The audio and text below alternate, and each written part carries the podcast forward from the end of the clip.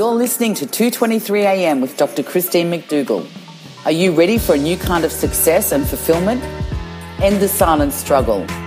Join us as Dr. Christine McDougall speaks to successful, high achieving men as they share their journey towards a more fulfilling and sustainable life and business and discover the better alternative. It's 2:23 a.m. and the life of your future is calling.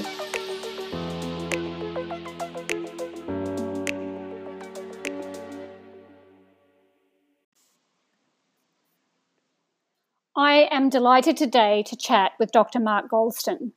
I met Mark through another Mark, Mark Eckhart, who has appeared on this podcast, and my good friend Amir Nasir, who both interviewed me and was interviewed by me.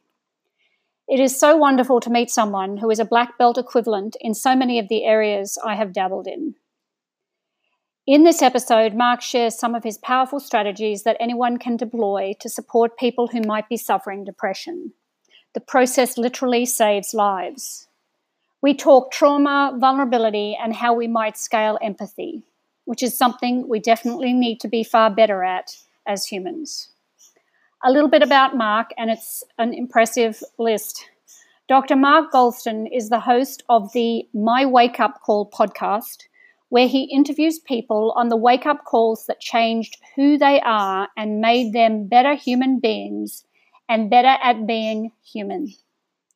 He is one of the world's foremost experts on deep listening, radical empathy, and real influence with his book, Just Listen, becoming the top book on listening in the world, translated into 20 languages and a topic he speaks and teaches globally, including training managers of the Russian Federation in Moscow. He is an advisor, coach, mentor, and confidant to CEOs, founders, and entrepreneurs, helping them to unlock all their internal blocks to achieving success, fulfillment, and happiness. Originally a UCLA professor of psychiatry and a crisis psychiatrist for over 25 years, and former FBI and police hostage negotiation trainer, Dr. Goulston's expertise has been forged and proven in the crucible of real life, high stakes situations, including being a boots on the ground suicide prevention specialist and serving as an advisor in the O.J. Simpson criminal trial including the book Just Listen. He is the author of seven books with multiple bestsellers.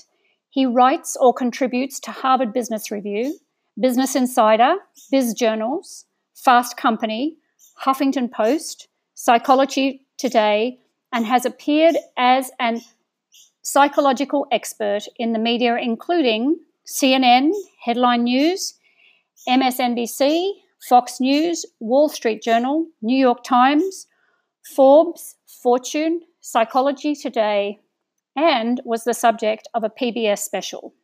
He lives with his wife in Los Angeles, California. Wow, what a privilege it was for me to spend some time with Mark Goulston. Please enjoy this episode. Today, I am very excited to be speaking with Dr. Mark Goulston, who is a wildly successful author, but most of all has spent a large amount of his life uh, working to serve people uh, with um, both in business and so on, with mental health issues and just general state of well-being. So, thank you very much for being on the on the podcast today, Mark. I'm excited to be here with you. Right. So. So uh, I came to you via two very close friends who both rave about your work, and they suggested that you would be a, a great asset to this podcast. As I mentioned to you, what I'm really trying to do is is uh, um, have a conversation around what it means to be a man in today's world, given the complexities of gender issues and so on. But more importantly, you know, so the outcome is how can we normalize some of the the experiences that uh, go on for all people, um, but men as well, about uh, their isolation and uh, and the issues that they face that often they don't put their hand up and reach out for support.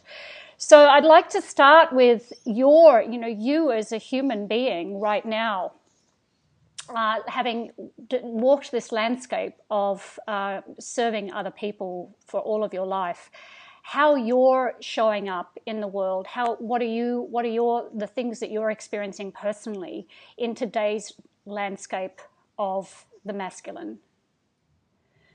Well, it's interesting. Uh, I I live to mentor. Actually, uh, I was fortunate enough to have seven mentors. Uh, they've all passed away, and my last mentor was a big leadership uh, uh, thought leader named Warren Bennis, who's pretty well known around the world. And uh, and part of what he talked about as he got older is it's painful to be irrelevant. So that's one of the reasons I mentor people because it keeps you relevant and and I try not to tell old war stories, but if I'm on a podcast, you may pull a few out of me. So uh, w- w- that may be a challenge. But something that I am discovering, uh, and you can tell me if you see this in Australia, yeah. but I- am finding that a lot of Americans, especially young Americans, there's an energy where they're running away from something as much as they're running towards something and you'll see a smile on their face that's tentative, and they'll say, "Oh, everything is exciting." And and what I can tell the millennials because I've seen people of all ages is if you keep following that energy, it may not help you get in touch with what you're running away from. And often what people are running away from, men and women, is the unfinished feelings of hurt and fear that they didn't stay long enough with to finish feeling them. Because when you fully feel feelings, they ebb and flow, they dissipate. But what I've discovered is many people have been traumatized, and one of my books is uh, PTSD for Dummies. Yeah. Is that when you're going through a trauma, you do everything you can to survive. You're not there to heal, you're there to survive. And so you race past it to get through it. And and I'll, I'm guessing you'll concur with what I'm about to say. When I talk to people who have been through terrible traumas, if you look them squarely in the eye, not in a confrontational way, but just squarely and deeply into their eyes, and you say, Good for you, you're so courageous. Uh, good for you that you got over that. And they'll look at you and they'll say, I didn't get over it. Mm. I, am not the same. Mm. I got past it. And then when you say, Well, what do you mean? And you keep looking in their eyes, they'll say, I'm tentative. I, I check things too much. Yeah. I don't, I don't trust where I step. And actually, something, one of my missions, which I'm going to have to give up because I've gotten no traction on it, even though I wrote PTSD for Dummies, I'm trying to change the diagnosis to what people live. And what people live is what I call RTA, which is re traumatization avoidance. Right. Re traumatization avoidance, because a lot of people, when they're going through a trauma, you don't, you don't have time to feel the feelings that you're feeling all the way through. And a lot of times when you get past it, you don't know how you survived it. And there's this feeling if I go back to it and give it another chance, it'll swallow me up. So all the symptoms of PTS is now called PTS really are symptoms of re traumatization avoidance. You numb, you avoid people socially.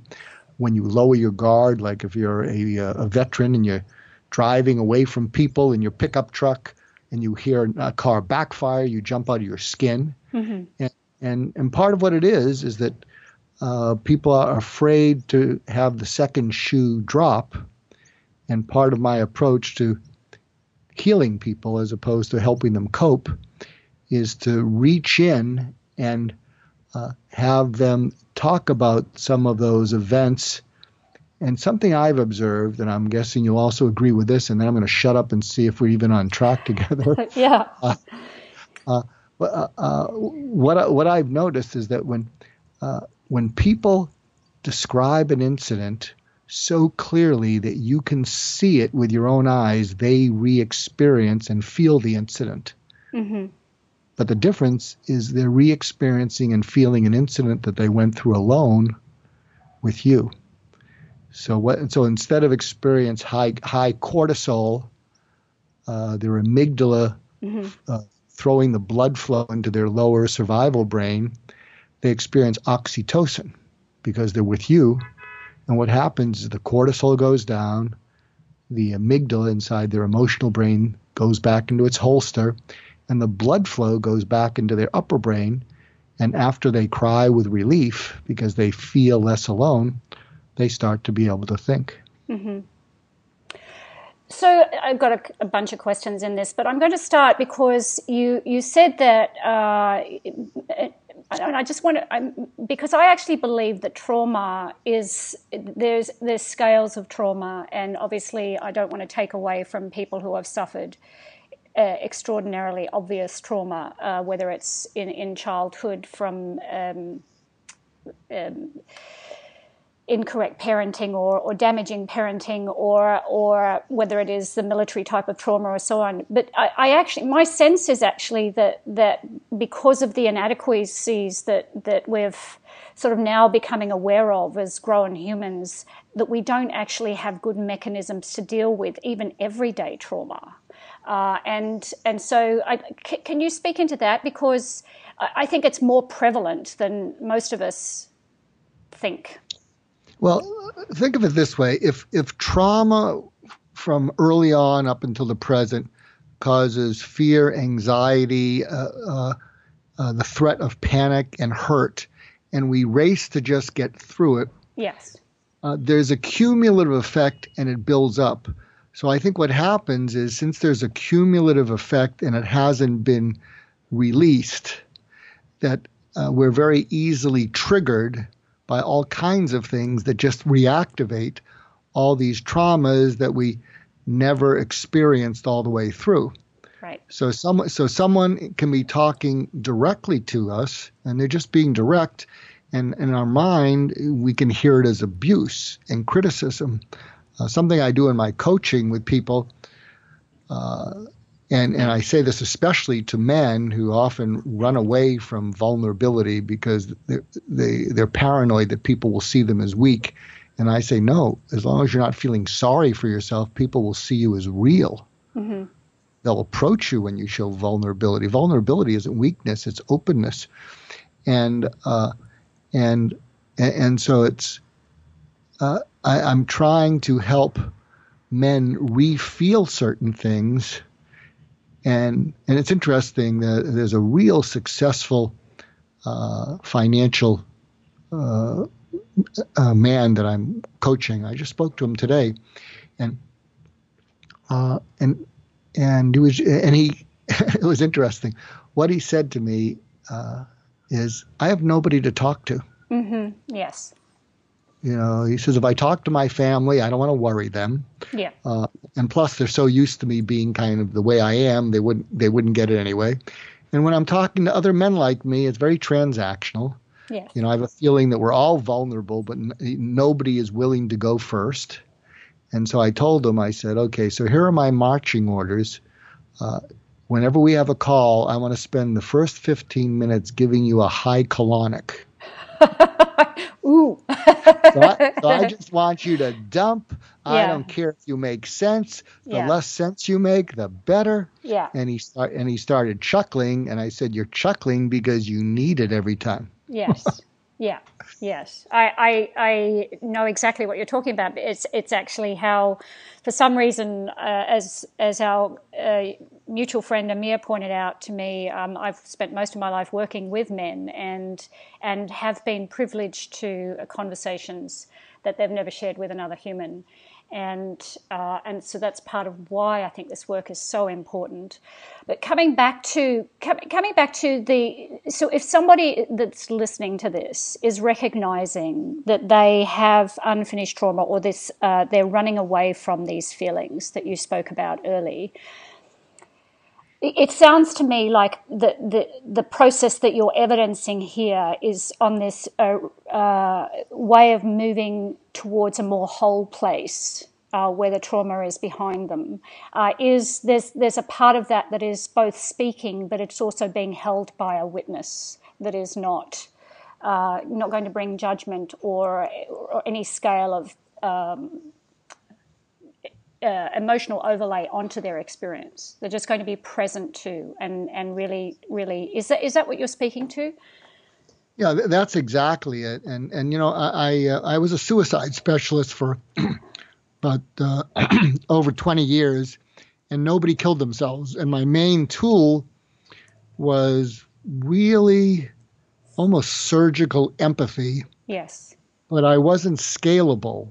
And so, uh, what I'm very excited about is I found a way to scale empathy. I found a way to teach others how to reach others and uh, and get depressed people and suicidal people to open up. In fact, uh, there's a process that I'm sharing with suicide hotlines. And uh, are you familiar with CRISPR? Yes, the gene editing tool. Yeah. So, yeah. so for listeners, uh, for listeners, CRISPR is a gene editing tool where you go into the genes and you can edit them, and you know, and there's a lot of hope for that in terms of genetic-based illnesses. Well, what I've uh, realized I was doing, and it's a clumsy name, and I'd welcome any better names, but it's called targeted interventional empathy. Right. Tar- targeted interventional empathy, and what that means is you you go into the sometimes primal wounds in people's psyches and then their souls and spirit, and you touch it specifically with empathy. And uh, and the process is a three-step process, but I'll give you the well, well uh, we have time. I can give you the whole three steps, and if anybody wants to hear more, they can always find me. Because if this saves some lives, uh, I'm cool with that. Yeah. So the so the three steps of uh, of uh, targeted interventional empathy is when someone's speaking to you. Mm-hmm. Uh, as my mentor Warren Bennis used to say, be a first class noticer. Because when you're noticing, you're tuned in and connecting. When you're just looking, watching, and seeing, you're an observer. So be a first class noticer and notice hyperbole and inflection.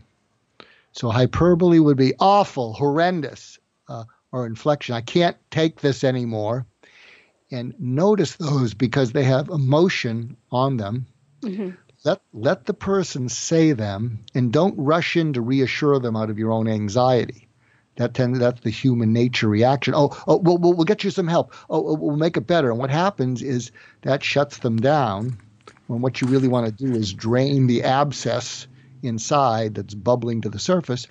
So notice hyperbole or inflection. So when someone says, uh, uh, "My life is just a is totally horrendous," let them finish speaking and pause for about two seconds.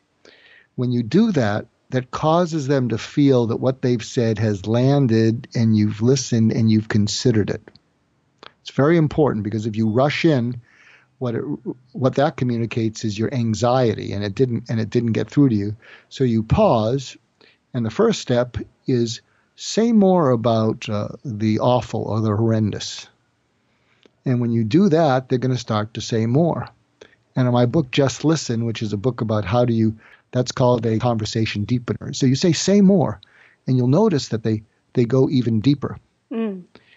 and then and then when they finish that next chunk, another conversation deepener is to say, really? Yeah. Which is inviting them to go even deeper. And so you do this for a while, and, and what you want to do is uh, replace their stranglehold in my in, in my work on suicide with rapport with you. And then the second step, which takes some skill, but it's absolutely magical, is something that I call mediated catharsis. And mediated catharsis is when you give the other person the words to say to you that are really over the top, that they would be hesitant to say to you because normally if they said them to you, you'd say, "Not, now calm down, not calm down, you know, get a hold of yourself.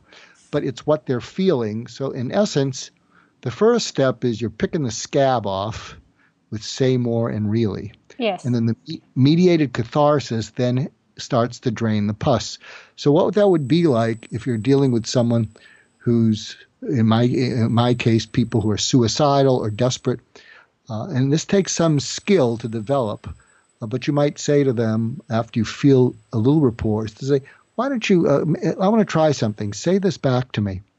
Um, this might be a caller in a suicide hotline. You say, "Say this back to me." Um, I don't know why I even called you.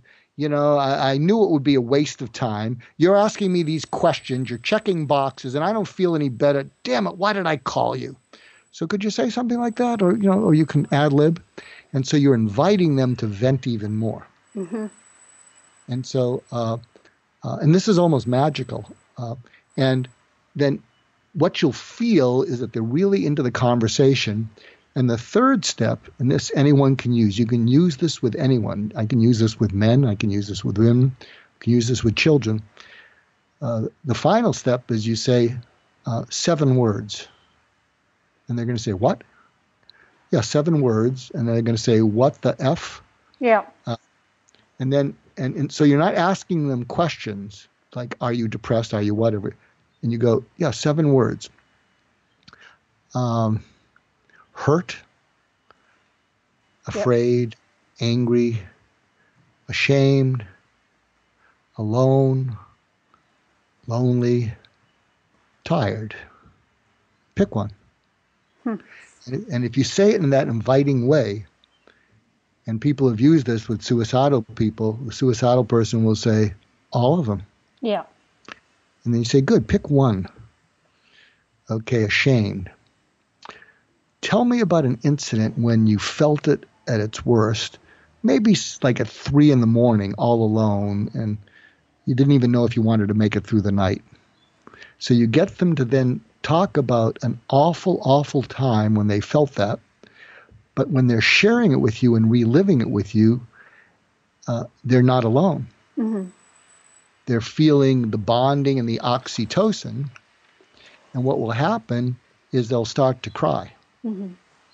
And as they start to cry, they'll start to feel hope. So, my model of going in to people uh, with these deep psychic wounds is it's I'm a medical doctor, so it's like going into the middle of an abscess. You have to clean it out, and that's when you're that's when you're staying next to them with the first two steps, the say more, and then the mediated catharsis, and then just like in surgery, you leave a drain in, and they will heal from the inside out. So you leave a drain of empathy. So, so when I was seeing some suicidal patients uh, towards the end, and now I'm just teaching about it in essence, what you're doing is you're you're keeping them company in the dark night of the soul, and you don't rush in with any uh, techniques or approaches or advice, and unless they say, you know, you know, isn't there something we should try? Hmm. Uh, because a lot of times, if you rush in with those things prematurely, it's like having an abscess that you haven't drained and prematurely suturing it and what's going to happen is it's going, to explode. So, so could you track with uh, that, Christine? Yeah, yeah. Well, um, when I was in my mid thirties, I, I fell in love with an, an American young American man, and uh, and actually moved over to the states for a period of time. But he was bipolar, and wow. yeah, and uh, and so I had my uh, he was the love of my life, and I uh, had daily conversations with his choice with living and dying over a period of time. And one of the things that I got out of that, it was a phenomenal experience. He ended, he did end up killing himself. I, uh, mm. um, and and in actual fact, uh, I, I, watched his conflict on a daily basis just to stay um, present. Uh, but one of the things, one of the skill sets that it gave me, it gave me this wide ranging philosophical conversation with what it means to die and what it means to live. And, and because that's really what we were exploring and what it means to be a human and what it means to exist. And so, if you sort of go back to step number one, um, be a first class noticer, but th- there's also a level of if I'm going to be in that listening space, then I need to be comfortable with whatever arises. Uh, it, you know, it's it's a non-rescuing. It's that it's that really present witnessing, just acceptance. I hear your story, and I'm not going to have a savior-based or a rescue-based response to this. Or I can actually have a story about the, the, the deeper conversations about existence and life and pain and suffering uh, as as a really present human being. And so that was the skill set that I got from from uh, my two-year relationship with Joseph you know, it's in, it, it um, yeah, uh, it's interesting. Uh, Oprah Winfrey occasionally reports for 60 Minutes. Yes. And she did a report on uh, a segment on treating childhood trauma about an organization that I believe does that in Wisconsin. And in the 60 minutes overtime, so all the segments have five or six minutes where the uh, commentator or reporter, someone interviews them. And in the 60 minutes overtime for that segment, Oprah said that was the most life changing story I've ever covered in my entire career. Now, that's a pretty big statement. Mm-hmm. And, and so, what the reporter asked, well, what do you mean by that? And she said, well, what they're doing at this uh, childhood trauma uh, uh, place in Wisconsin is their whole position to the children who aren't just sitting there traumatized, they're acting out. They're, you know, doing all kinds of strange things. But their position uh, at the treatment center is is to say to the children, "What happened to you that this is how you're acting now?" And Oprah said, "It's totally changed my life." So I think what she was saying is she was admitting I can be a little bit impatient and judgmental, mm-hmm. and, uh, and by and by pausing and realizing that no matter how someone's acting right now, something happened to them either recently or a long time ago that led to this, and to be curious about what that was and have them talk it out is a much different connection than reacting transactionally to the behavior. So that's kind of uh, so you were talking about, you know, it does it, it I think what enables me to listen to some horrific thing is I've been doing it for so many years that I I I know that uh, they I, I, can actually picture they're getting them th- getting stuff off their chest, and I can actually feel almost like the like the abscess, the wound in their psyche is draining. Yes. So that's that's why I'll even push them to drain even more. Yeah. Uh, and now this takes a fair amount of experience, but once you begin to see that, as awful as uh, someone, as awful as it is to hear what someone's saying, especially if they're aiming at you right between the eyes, if you know that they need to get this off their chest, uh, and then and then they will. Uh, start to relax and even start to cry with relief, you know, then you're able to do it. Mm. Yeah, and, and so so I'm going to step just a, um, a, to a, high, a level above the the the full blown suicidal tendencies because what you're speaking about is actually a daily day, a daily occurrence. So, for example, it's a conversation that happened to me last week where someone was uh, offering a, well, it wasn't really feedback, it was a criticism of something that I had done uh, that had actually achieved um, or gained, you know, a lot of po- really positive feedback, and they were doing it uninvited. So I'm using a I'm using a personal experience here, uh, and mm-hmm. so they were offering this this criticism, and I it hurt me deeply and it confused me completely because I just got all of this amazingly positive feedback and then they're offering this really harsh criticism. This is like, this happens every day to people, regular people.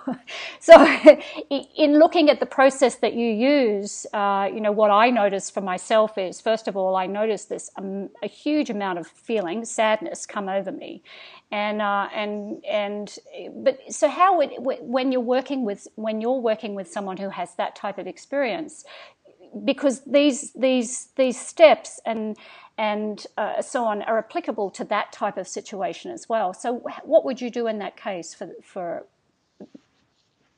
well there's something that i now do and again it's been a work in progress and yes. I'm i'm you know i'm a little bit older and so uh, something that i've I've decided is uh, I've made a commitment to not be bitter and to not be paranoid. Right. Because when I see people who are bitter or paranoid, it really uh, you can't even feel alive. Yes. So my, so my philosophy in life, and this is what I uh, I suggest to the people I mentor and coach, my philosophy is I assume innocence and goodwill until I can't. Yes. And so what happens is I'm assuming that. And in fact, I spoke in Russia to the Russian Federation uh, a year ago, October. I spoke for six hours on listening and empathy. and it went so well they they made a highlight reel. And if you look up Goulston Moscow uh, YouTube, you'll find it, and it's it's it's in Russian, but there's uh, English subtitles. Yes. And and I had them at hello. no, no, really, because uh, uh, because what happened is I I thought, well, they're not coming there to spend a day and a fair amount of money to just to hear an American make a fool out of himself. Yes. So I assumed innocence and goodwill, and uh, uh, it went over really well because because coming to them doing that, they embraced me. Yes. They opened. The, I had them at hello, and uh, and so what happens now? That's my orientation, and then when someone hits me with criticism or whatever, I don't like it, but I don't get angry. I get confused, and so what I'll do is I'll I'll I'll I'll look confused and I'll say, "What's that about?" Yes. It's almost like saying what Oprah said. What happened to you? I said, what's that about? And then, uh, and what's interesting is when I'm hitting them with curiosity as opposed to defensiveness. And I'm not saying it like, what's that about? I say, hey, what's that about? Yeah. And that and that often disarms them. Now, if they get even angrier, and I'll say, yeah, that too. What's that about? and, and, so they they start talking, and uh, uh, and it's interesting as I watch them calm down, I then I then validate. I said, uh, you know, and they'll tell me what that's about, and I say, well, good, but uh, but there's always some truth in criticism. Yes. I may not like it because I can't adjust to it, but you know, uh, now that you've told me what that's about, or maybe I remind you of someone, or you can't stand psychiatrists or whatever, um, yeah, drill down and tell me again what what is it that you didn't like and would you spend a little more time with me on what I could have done or could do going forward to make it better? Hmm. Yeah. Now, this takes practice, but I will tell you, you leave a conversation like that and you internally, I mean, uh, after, after those conversations, I'll go look in a mirror and I'll say, geez, Mark, who was that classy person that you just were? I, I, I, say you're not that classy, Mark. You're not. You're not. You don't have that kind of self control but it's a, but I think if you develop it, yes. it's fascinating. And it is a development, and so and it, it's it's there's a high degree of both awareness and emotional intelligence that's required there to catch yourself in the act of, uh, which I didn't at the time. Uh, this was only last week. I didn't at the time, but I did the half an hour later. but there is that high degree of oh my gosh, this is what's happening, and I can I can uh, I can take this approach rather than the defensive or the what often I do, which is just sort of like clam up, and uh, and so th- this but this is also one of the reasons why. Uh, mentoring, as you say, I, is such an incredibly important experience because um, both you and I, as people who do this, we're constantly on the learning edge ourselves. It's not like we've got it. It's not like we've got our shit sorted completely. I'm imagining you may have, but I certainly don't, Mark. oh no, no, I'm far from it. Just you know, just ask, you know, just ask my wife of 40 years. right. okay. yeah. So, so, on that note, and you so opened this up, and it was a really, it was a really powerful statement from Warren Bennis. Um, painful to be irrelevant. Uh, so because one of the things that I'm discovering as I'm uh, you know, getting older, which is like, geez, how did that happen? But uh, is that there is there is a societal thing that comes with getting older that can also have an irrelevance to it from a from a general sort of like um, societal perspective. Uh, and, and, so, uh, what I want to ask you is is how are you? You know, what how are you? What are the edges for you that you're working on in your own in your own self and your own interiors and your own development? Well, what I've discovered is the way to be relevant because I, I'm to be honest, I'm not someone who can retire and you know just play tennis or golf or and I'm not someone who really cares about material possessions or to talk about where I visited or what I have. I mean, it just just doesn't do it for me. And and so for me, being relevant, uh, and and this is the approach I have with all the people I mentor is uh, what they all have in common is uh, and our friend Amir has this. He's like the poster child. They they have a, a deep seated sense of goodness. Yeah. Uh, they have more aspiration than grabby ambition. Uh, like me, they're kind of turned off by the greedy, entitled, petty, jealous people who are just human, but turned off by them. Yeah. Uh, they're they're determined not to grow up and be bitter, even if they have justification to do that. And so they have all those qualities, all the people that I mentor, uh, and that's because I need to root for them. I don't work with anyone I can't root for, and people, you know, I, I you know, I'm not angry at them. I just won't work with people who are who are filled with greed, pettiness, selfishness, jealousy, envy, bitterness. I mean, I, I worked with those people for 25 years as a psychotherapist because when you're a psychotherapist, you deal with personality disorders. Yes. And I and I found that I could move people from the sort of negative three level of being self-defeating to zero plus one. But boy, if someone came in and they say, "I want to get better," yeah. Um, they could fly. And, and and here's the distinction: when someone comes in, if you're speaking to them, you know what the difference is between someone who wants to get better whereas someone who just wants to vent? What's that? The people who want to get better take notes. Right. yeah. Yes. So I hope you're taking notes, Christine. I don't have to, Mark. We go, we're going to record this, and in post production, we'll kill half of it. No, no, no, no, no, no. I don't. I actually don't kill almost anything. I just take out some ums and ahs in post production. uh, very good. Uh, people who really. Uh, I I have. Um, someone and I got it from somebody, but uh, a, a, little an acronym for um, a, what I call a BMW session. Have you come across that one? No, no, no. Tell me about it. A BMW session is a bitch, moan, and whinge. Ooh, I like that. And so it's a bounded bitch, moan, and whinge. It's part of what I what I, I teach people. What I mean by bounded is that you, if I, if I came to you, Mark, and I said, "Can I have a BMW session?" Uh, you you could say no, but uh, you might say yes, and you'll ask me how much time do you need? Five minutes okay. And so I'll put the timer on, and that five minutes, it's kind of like what you were talking about before with the high colonic.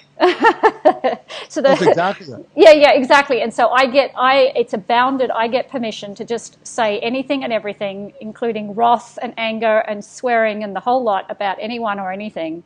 And you just have to, you just have to not absorb it, but just be witness to it. And then it's like, okay, we're done now, we're done now. Good. Can we move on? Great. Thank you. And that's a BMW session.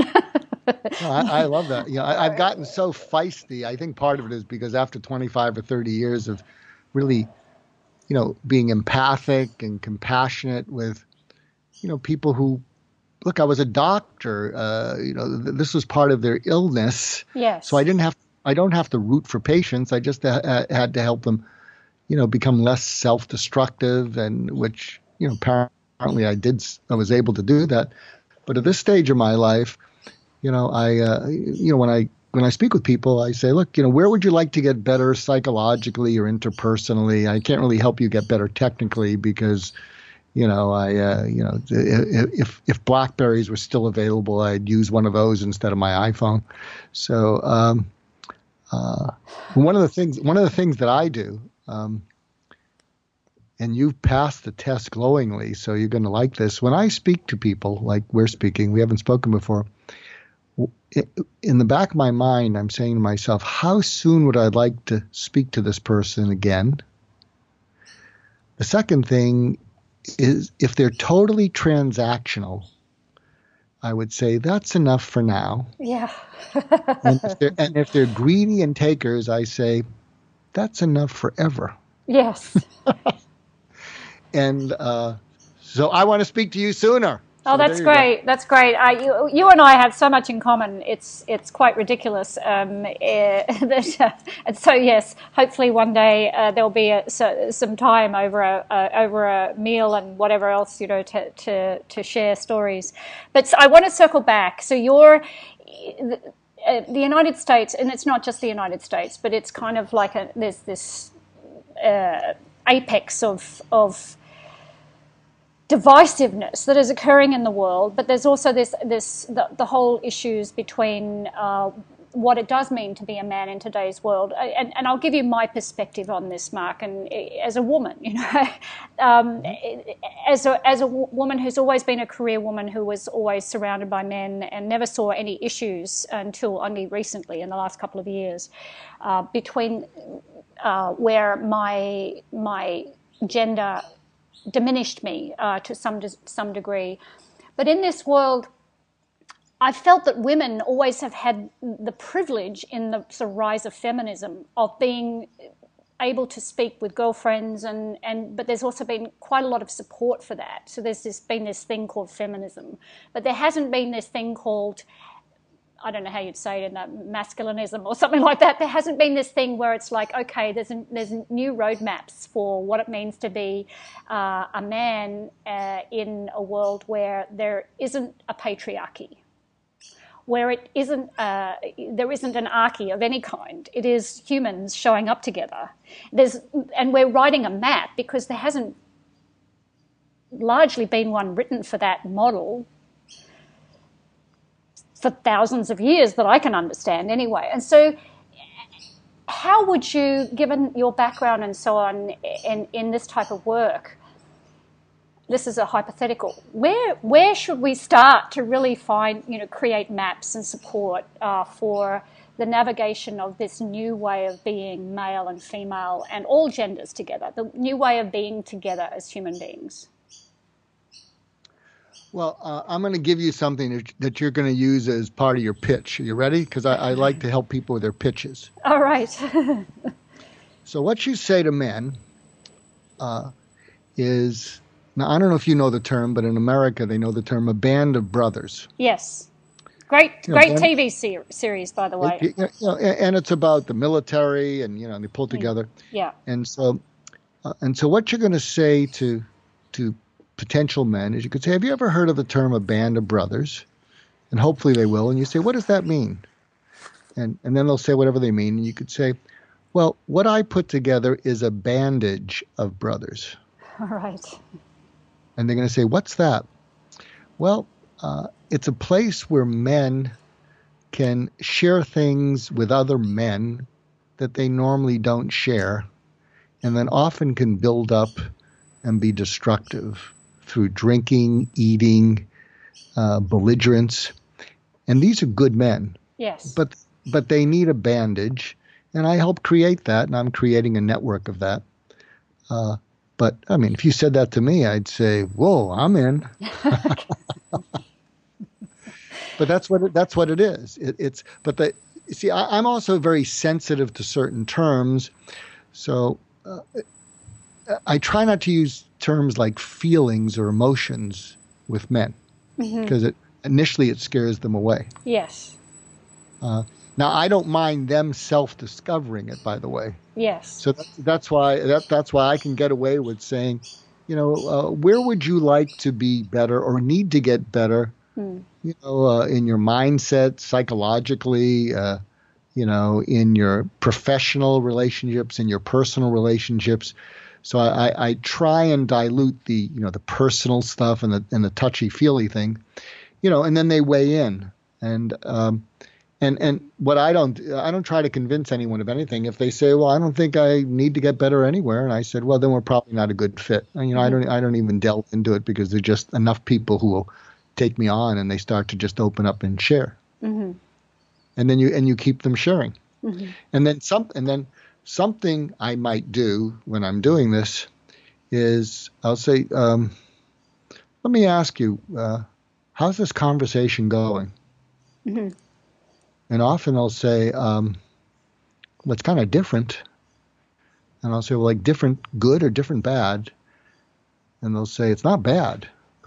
And, and then I'll often say, um, does it feel like we're talking with each other or that we're talking at each other?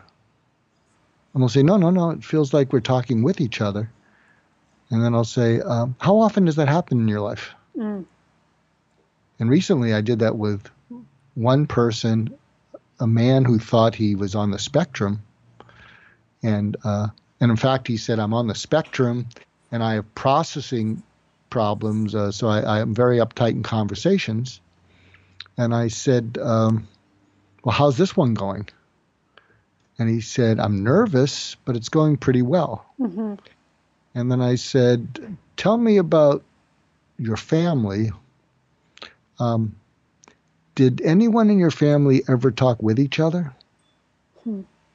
And then he said, "No, no, they they always they didn't even talk to each other. I mean, my parents just talked at or over us. Yeah. At or over us. And then I said to him, I said, there's a possibility you're not on the spectrum. yeah. I mean, there's a possibility that you just haven't been talked with. Yes.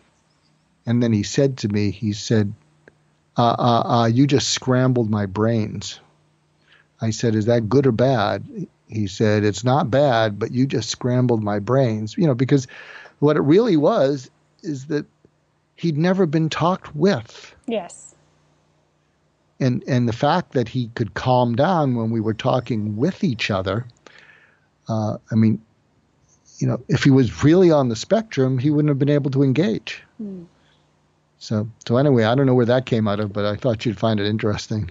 Well, yeah, it, and it's an extraordinary. It's an extraordinary gift to, and it's so simple. It doesn't. It it, it is really um, to to have somebody to be to sit with, and it's one of my favorite things in the world is to sit with another human being, and and just be present to a human to human connection as a starting place. You know, that's what I am always invested in uh, because uh, I just I just feel that those conversations are the most important things in the world. I, for me, relate the relational the the, the uh, using a medical the interstitial spaces between humans is where real stuff happens and and just that relational dynamic and and so uh, you know it's a privilege and so many people are suffering for lack of that.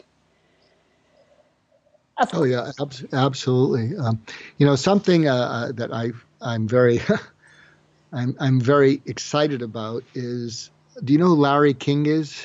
Uh, yes. I've heard of him. I don't know him, but I have heard of him. Yes. uh, no, he was, you know, he he was the big show on CNN for 25 years. Yes. He was their main show, and uh, so I have breakfast with him every day. Okay, cool. And one of the things about Larry King is he is incredibly curious. Yes. What he, he asks questions just like a regular person, and he's just curious. I mean, he's always asking, "Well, why did you do that? Well, mm. what were you thinking?" And and and he just does. He's done that all his life. And in getting to know him and, and, and really getting to absorb this, the power of curiosity, what I what I realized is um, you can't be furious and curious at the same time. Yes. and that if you can every day just be curious without having an agenda, uh, it'll change your life. One of my favorite quotes comes from a British psychoanalyst named Wilfred Bion. And I, I think he was talking about presence, but he said, uh, the, the purest form of communication is to listen without memory or desire. Right. And what he means is when you listen with memory, you have an old personal agenda that you're plugging people into. And when you listen with desire, you have a you know a new personal present or future agenda that you're trying to plug people into but you're not listening to them. So in my book just listen i talk about you should try to be a pal which stands for purposeful agendaless listening. Yes. And yes. Uh, you know and the world needs more of that. Yes, I, I, I, shared with you before we came on the call that uh, that when I in my very early days of, of working as a coach and mentor, which was back in the beginnings of coaching and mentoring, uh, I was one of the founders of the coaching profession. But the model that I came up with, one of the legs of the model was listen till you no longer exist, which was my way of saying what you've just said. Oh, I love that. I yeah. love. I'm going to steal that one from you. yeah. So, in other words I need to be so much invested in what you're saying that who I am and my uh, irrelevance or importance or whatever is gone, and and, and the, the the questions that I might ask next is spontaneously arousable from within me. It's not a pre-launch or anything like that. You know, it's just there, very present, and and uh, and so yeah, it was one of the one of the tools that that. Anyway, uh, so I want to circle back to uh, the. Um, just sort of a couple of questions before we close out. You mentioned earlier about vulnerability. Uh, I, so there's two parts to this, or the two questions that I'd really like to cover off. Um, what does vulnerability mean to you personally, is one, and the other one uh, is is, and it, they may be the same answer. What is what does it mean for you to be strong as a man? Well, to me, being vulnerable means being open and accessible, being uh, and it's interesting, uh, you know, I, I, have all kinds of neurotic complexes, and uh, uh, and and but people will say, you know, you seem comfortable in your own skin, mm-hmm. and I don't even know what that means, but I guess apparently I come off that way, and but I think what enables me to be vulnerable, if you think about it, if you assume innocence and goodwill I'm not being vulnerable. I, I just assume innocence and goodwill. I assume that no one's trying to hurt me. And then uh, what I try to do is quickly discover if they're trying to hurt me and then protect myself and defend myself or find out what it's about. But I, I think being vulnerable, I haven't made the connection, is being vulnerable is an absence of paranoia and distrust. So hmm. I'm trust I'm trusting and I'm not paranoid until I can't be. And it was interesting. I was uh, uh, years ago. I was involved with uh, you know, this shoddy television show called uh, something like uh, How to Marry a Millionaire. It, it, started before these shows, The Bachelor. The same person who did The Bachelor and Bachelorette had this show, and it and it really was a fiasco. And there was this uh, man who uh, you know, interviewed all these beautiful women, and at the end of it, he was going to get married that weekend. Mm-hmm. And so it sort of happened, and I was an advisor in that I gave him questions to ask. And then they asked me, uh, the BBC asked me to be on, you know, uh, after the final episode. And so there I was on the BBC's morning show in the middle of the night here, and uh, they said, they said, Dr. Goulston, you know, uh, we're we're pretty cynical here, you know, and you know, and do you think it's really possible to fall in love and have it work out? And this is before it all, you know, turned into a big fiasco. I said, I'm not sure if it's if it's uh, uh, uh, if that's true, if it's possible. But if I had the choice of believing in dreams that can come true and believing in magic versus being cold, cynical, and British, Good on you. I, I, I, said, I said, I think I'd, I think I'd take, I think I'd take the former. And their response was, "Can you stay on for the next show?" Oh, really? they wanted you to come back. oh, they loved it. They loved it. All right, all right. so, but that, that was about being vulnerable. And the other yeah. question was around what is strong. Um, to me, what strength is, is it's having the wisdom to know what's important in life. Mm-hmm. And that's worth fighting for versus other stuff that's worth just, you know, not fighting for, letting it go. Uh, having the integrity uh, to do what you say you'll do. Having uh, the character uh, to stand up uh, uh, for your values and having the courage to stand up against people who violate your values. Mm. Yes, very nice. So, can you say just a little bit? I know we're closing out on time, but a little bit about uh, when somebody does uh, um, either violate your values or is deliberately out to, to harm you, whether it's just verbally. Let's just use verbs, words, words. What, what's your process for that? Well, as I said, I'll just repeat it: is since I assume goodwill. Um, see, my view is evil in our personal lives. Evil is rarely rare, mm-hmm. and everybody else is flawed. I'm flawed. I'm deeply flawed. So uh, I uh, I assume that everyone is flawed, and I should cut them slack. Uh, I try to identify, stop evil at the earliest opportunity. And if I see someone's being evil towards someone I love, I will do anything to smash them. So, uh, but I assume that you know 90 plus percent 95 percent of the people you meet are just flawed if they're angry you know because you know someone did something to them so uh, I, I, think my approach is uh, to go along being open mm-hmm. until you know, someone says something and and and again I have this commitment to not being bitter yes. not being uh, also uh, it enables me to not be defensive. Now, now don't yeah. get me wrong. I mean, you know, I'm not. I'm, i can get defensive mainly at home. Good.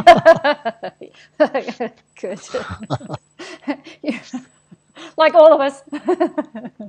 yeah, actually, I had an exchange with my wife, and, and and she, I said, you know, the world thinks pretty well of me, and she said, well, they don't. They she, they said, well, they don't know you. and, I, and I said, and I said to her, I said, wait a minute how do you know that I'm not being real with them and phony at home? oh, oh, oh, okay. That was worth that was worth a night in the den, Christine. All right, that's very good, uh, very good. Touche, touche. So, uh, thank you so much. Um, where can people reach you? Um, and we'll have what I'll do as usual. I'll have all of the relevant bios and so on in the show notes uh, about your backstory. But where can people reach you, Mark? Well, go to markgoulston.com, and if you like what you see, Amir Nasir is the one who built that. It's beautiful. I mean, it makes me look. it makes me look smarter, wiser, and more focused than I really am. But it's it's a work of art. So that's markgoulston.com, M A R K G O U L S T O N, or at Mark Goulston for Twitter. I have 530,000, 540,000 followers. Uh, you can get my books at Amazon. There's seven books. Well done. And and check out but, but check out my podcast, my Wake Up Call. Uh, it's available at iTunes or wherever you uh, get your podcasts. And and in closing, is there anything else that you would like to say um, to to the audience at all about this conversation? Um, well, what I hope is that you'll that you'll listen to it, you'll re, uh, and you'll go to uh, Christine's podcast and, and and you write great reviews of it. Uh, it. It doesn't have to be this episode if I was a stinker, but write great reviews about her podcast and subscribe and listen to, uh, to her podcast and share it with your friends, you know, so that we can get great information like Christine brings out in people uh, uh, like me, so you can hear more. So you can hear more of that. You are a very generous person. Thank you very much. uh, so, uh, thank you very much for your time today, Mark. Really, My really, pl- really lovely meeting you. Well, to, to be continued. To be continued. Thank you. Bye. Bye.